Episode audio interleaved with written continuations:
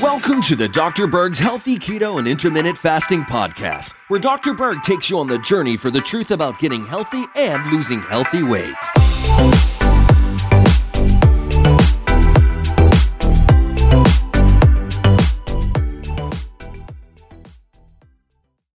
So I've done other videos on depression. I wanted to do one video that covers all of the reasons for physical depression. I'm not talking about something caused by the mind or a mental disorder. That's a completely different topic. I'm mainly talking about what can happen to your physical body that can cause depression. Okay, so this is the updated video on depression.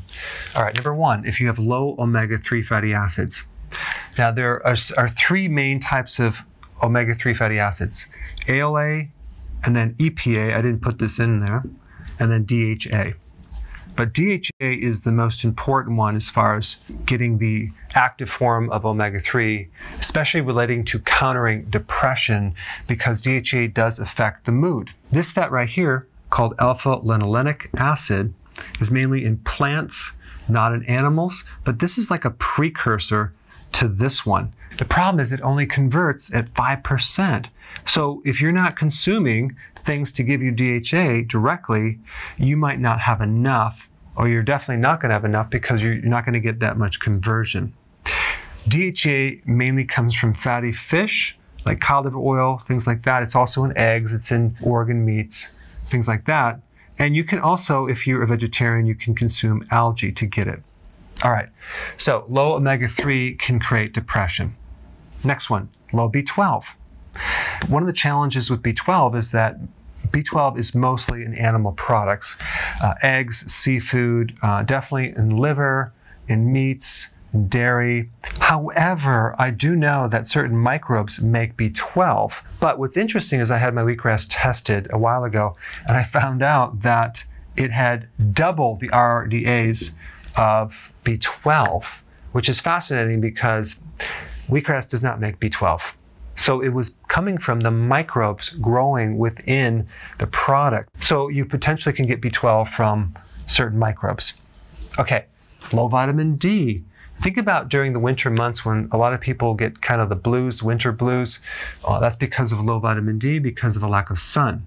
One point about vitamin D I would, I would point out is that if you're on a low cholesterol diet, if you're taking a statin that's blocking cholesterol, if you have some type of problem that you can't produce enough cholesterol, you may not be able to make enough vitamin D because cholesterol is the precursor to make vitamin D. So the only reason I'm bringing that up is that if you're on a um, cholesterol medication and you're depressed, it could be because of that connection right there.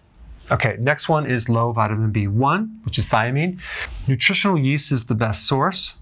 Pork, actually, out of all the meats, have the highest highest amounts of B1.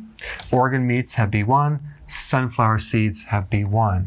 What creates a B1 deficiency is refined sugars and grains. Okay. The more carbohydrates someone consumes, the more B1 they need. So, in other words, high carbohydrate diets require twice the amount of B1. Okay, next one is high cortisol. That's a stress hormone produced by the adrenal glands. Um, so if your stress is really high, you can get anxiety and eventually depression because it's going to affect your sleep. When you're really, really tired, you can get really depressed. And a lot of times people that are depressed are really just fatigued to the point where they feel depressed.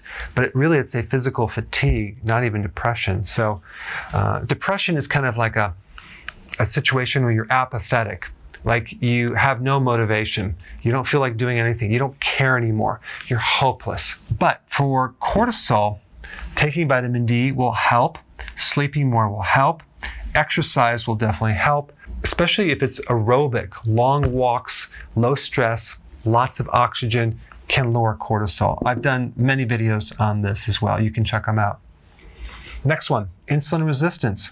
Now, this is one of the most common causes of depression right here because what this is going to create is higher amounts of insulin that's going to lower your blood sugar. So you're going to end up with um, kind of low blood sugar situation and you're going to feel very irritable, edgy, depressed, down, you know, kind of like mentally sluggish. That's a really big symptom. So the solution for this is healthy keto and intermittent fasting. Not more carbs, less carbs. I put a link down below to really um, understand this and, and teach you what to eat to resolve this right here. All right, there you have it. This is an updated uh, video on the causes of depression. Hey, if you're liking this content, please subscribe now, and I will actually keep you updated on future videos. Hey guys, I just want to let you know I have my new keto course just came out. It's a mini course. It covers all the basics and how to do it correctly. You can get through this in probably 20 minutes at the very most. So if you're interested, click the link below and get signed up now.